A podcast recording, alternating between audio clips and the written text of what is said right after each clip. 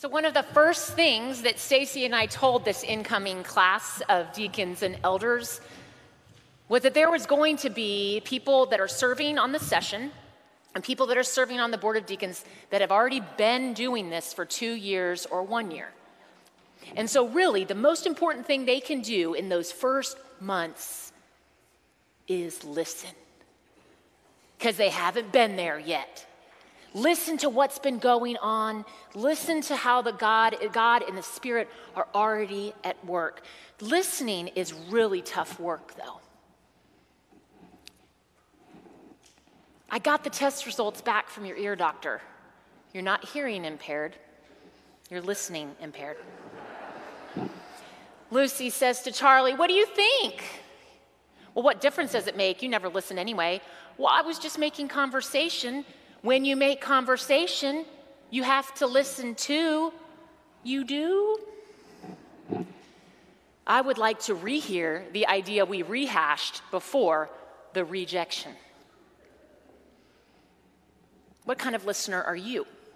Are you an active listener, pensive listener, or you a look at them and nod listener?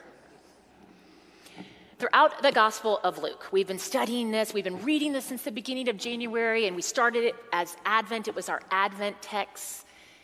We see that there's this scope within the whole Gospel where Jesus gives a lot of commands. He tells us to do a lot of things.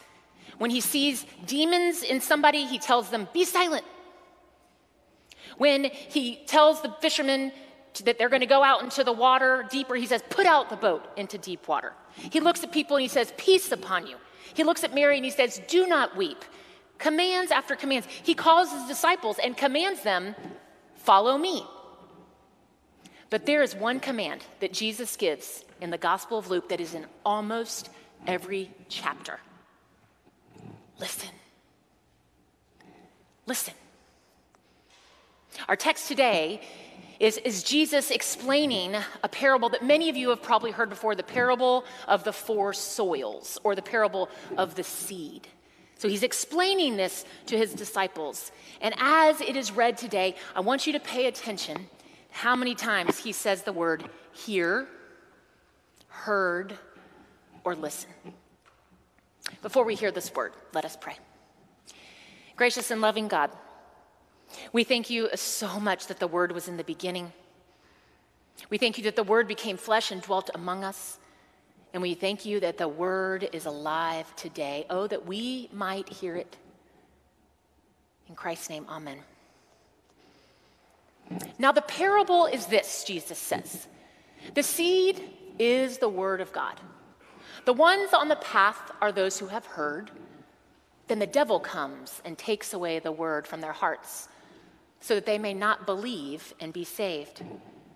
The ones on the rock are those who, when they hear the word, receive it with joy, but they have no roots. They believe only for a while, and in a time of testing, fall away. As for what fell among the thorns, they are the ones who hear, but as they go on their way, they are choked by the cares and riches and pleasures of life and their fruit does not mature. But as for that in the good soil, these are the ones who, when they hear the word, hold it fast in an honest and good heart and bear fruit with patient endurance. No one, after lighting a lamp, hides it under a jar or puts it under a bed, but puts it on a lampstand so that those who enter may see the light. For nothing is hidden that will not be disclosed, nor is anything secret that will not become known and come to light. Then, thus, pay attention to how you listen. For to those who have, more will be given, and from those who do not have, even what they seem to have will be taken away. This is the word of the Lord. Thanks be to God. I think one of the most important things we have to realize about the context of Jesus speaking this in first century Palestine and Israel is that he was speaking to a crowd of people that could not read. 99.6%. I'm making up the percentage, but very, very few people could read. The, we know the scribes could read because they're the ones that were writing down the law, but we don't even know if the Pharisees and Sadducees could, could read. It was their scribes that could read and write. So, the primary way for the people that Jesus is speaking this to, the primary way for them to understand what does it mean to even have a life of faith, had to do with how they listened to what was being taught to them, or how they watched what they saw was being lived out in front of them. So, this is a parable at face value. This is a parable about a seed that represents the Word of God and four different types of people that are the soils who hear the Word of God. When Jesus says the Word of God, we need to know what he means. He doesn't mean the Bible. Jesus didn't have a Bible like we have. Jesus had the Hebrew Bible, and not all together put together beautifully with like history books and wisdom books. It, he had access to the Bible, the scriptures. And second, when he says Word of God, it means the Word made flesh, it means Himself. You better be listening to the words that I say. All four types of, of these soils, all four types of people in the text, all of them heard the Word of God. But in all four, the impact of what they heard is different.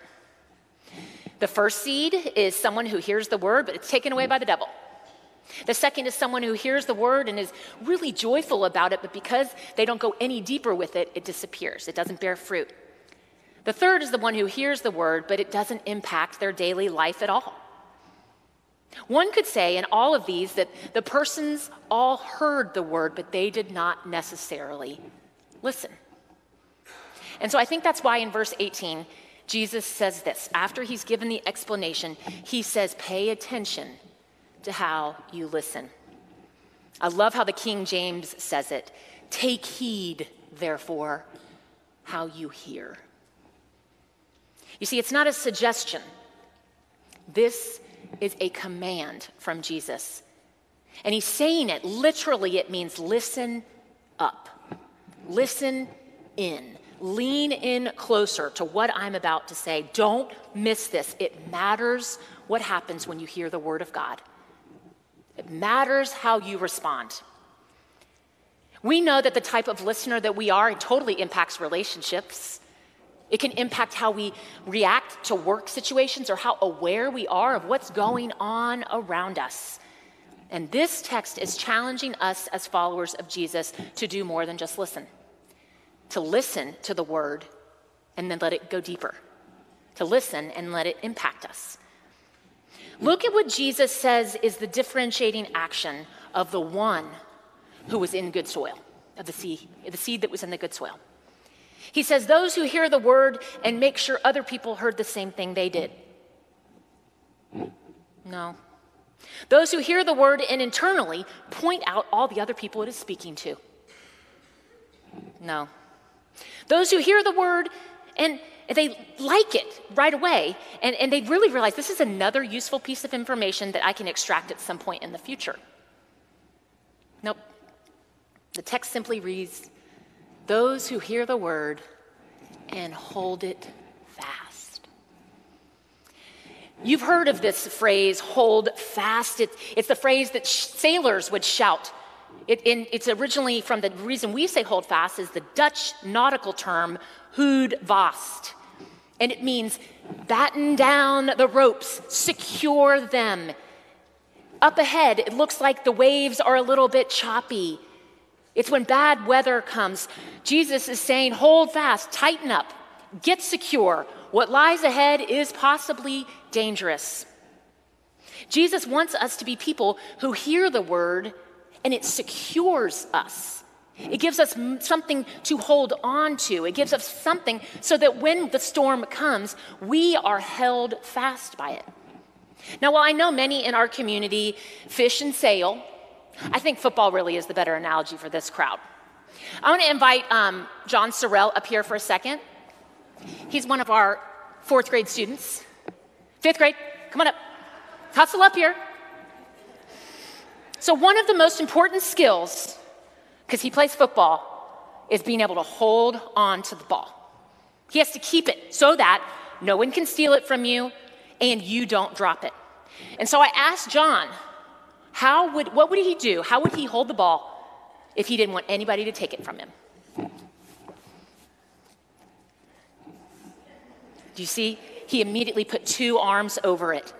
So this is the thing. The keys to, the, to holding a secure ball is to hold it close to your chest, keep it in the pocket of the elbow, and if you're headed into traffic, which means a lot of people, a lot of defenders, you put the other one on it, as my dad says, like someone would try to be stealing your baby from you. Thank you, John. Little hand for John.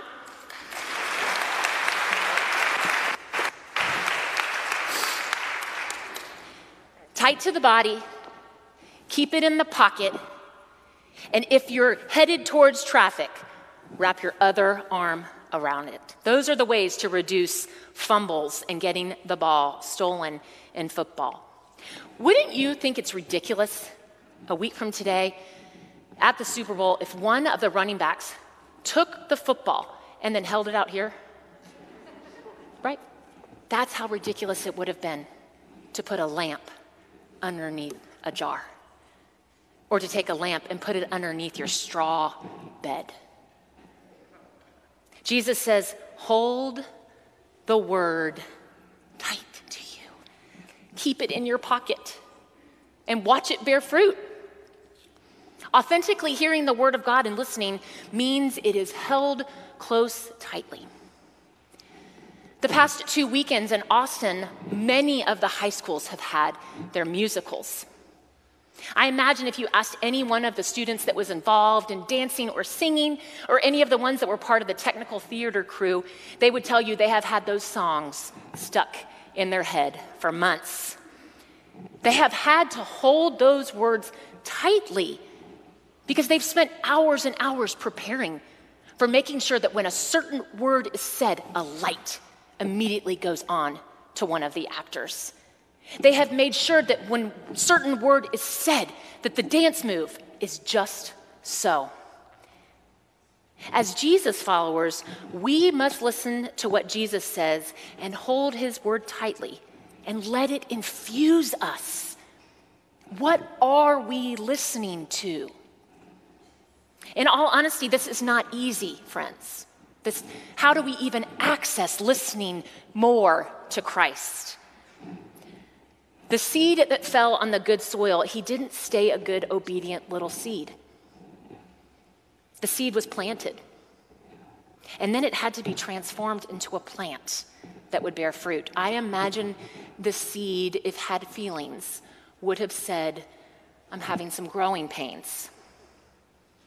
I imagine that it thought, I'm not sure about this. I am feeling really stretched and out of my comfort zone. With each passing day, that seed would think, I'm looking so different than the other seeds around me. Hearing the word of God and listening to it, it comes with a disclaimer. It's going to change us. It's going to stretch us. It's going to make us feel a little bit uncomfortable, and it's probably going to make us look a little bit different than the people around us. We should look different to others. The light is put on a lampstand so that others can see the light.